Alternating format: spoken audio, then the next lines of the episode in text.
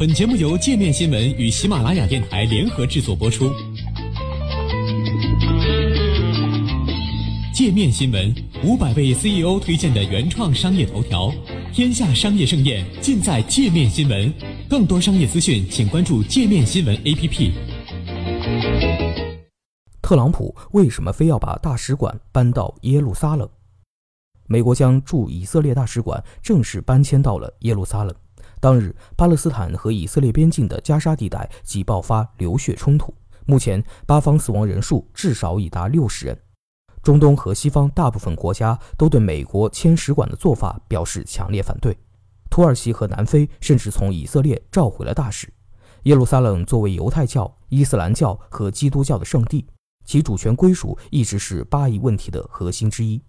联合国1947年通过的巴勒斯坦分治决议，耶路撒冷被定为国际化城市，由联合国管理。但这一决议从未被真正执行过。以色列在1967年的中东战争中占领了东耶路撒冷，后又于1980年单方面宣布整个耶路撒冷为其不可分割的首都。巴勒斯坦也对耶路撒冷有强烈的诉求，宣称未来巴勒斯坦的首都必须定在东耶路撒冷。因此，耶路撒冷一直被视为争议地区，需要通过巴以谈判来确定其地位。一九四八年以色列建国时，美国是第一个和以色列建交的国家。而根据一九九五年生效的耶路撒冷使馆法，美国驻以色列使馆必须迁至耶路撒冷。但无论是克林顿、小布什还是奥巴马，他们都会每六个月签署一份豁免声明，以国家安全为由放弃搬迁的要求。如今轮到特朗普，他一改几位前任的做法，正式将大使馆迁到了耶路撒冷。在外界眼中，这相当于承认了耶路撒冷是以色列的首都。为什么面对存在的争议和国际社会普遍的反对，特朗普政府仍执意要将大使馆搬迁到耶路撒冷呢？按照美国驻以色列大使弗里德曼的说法，迁使馆是为了给和平提供更好的动力，而且从更广的角度看，此举有助于稳定。虽然特朗普政府在迁馆仪式上的讲话中称，美国仍将致力于持久和平协议的签订，但专家们认为，迁馆相当于美国承认耶路撒冷就是以色列的首都，这实际上关闭了和巴勒斯坦方面谈判的大门。从目前情况看，迁使馆并没有带来和平，实际情况恰恰相反。迄今为止，巴勒斯坦人在加沙地带的新一轮抗议已进入第七周，截至周二早间。至少六十名巴勒斯坦人在和以军冲突中死亡，另有数千人受伤。无论是中东地区国家还是欧洲各国，都对特朗普的决定表达了不满和谴责。与此同时，以色列和伊朗在叙利亚的冲突也正演变为全面对抗，而美国使馆迁址选择在了这个时间点，让整个地区和以色列面临更多的不可测和危险因素，与特朗普口中希望带来的和平相去甚远。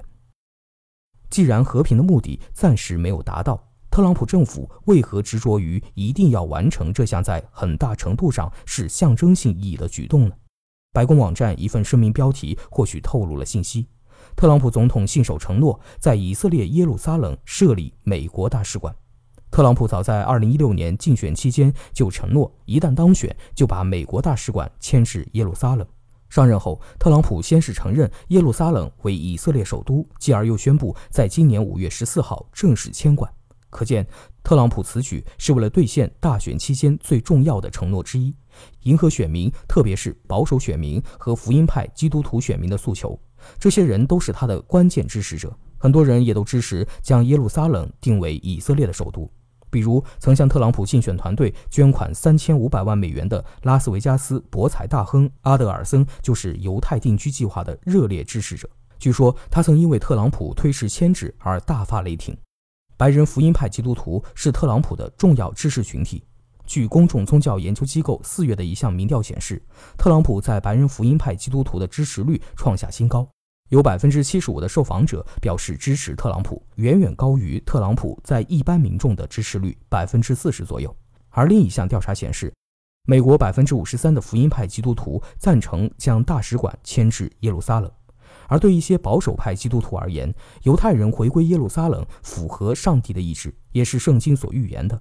俄亥俄州哥伦布市教会机构的负责人牧师斯瓦格蒂称，使馆问题十分重要。他和上帝揭示弥赛亚息息相关。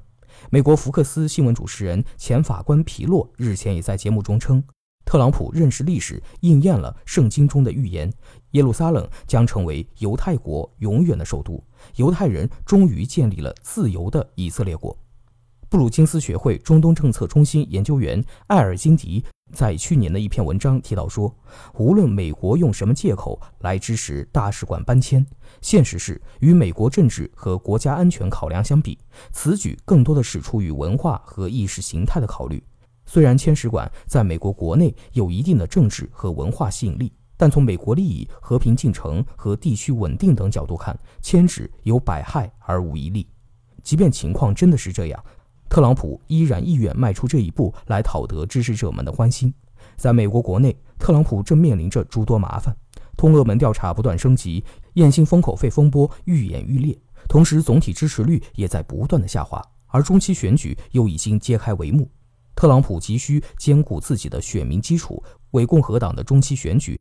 甚至是自己2020年的连任选举打下良好根基。也许可以说。这一次迁址仅仅就是特朗普为兑现竞选承诺而迈出的一步，和他退出巴黎气候协议或者伊核协议一样，代表了他外交政策的姿态，象征意义大于实际意义。无论这一次迁址背后真正的动机是什么，特朗普都已经让他的支持者们十分满意了。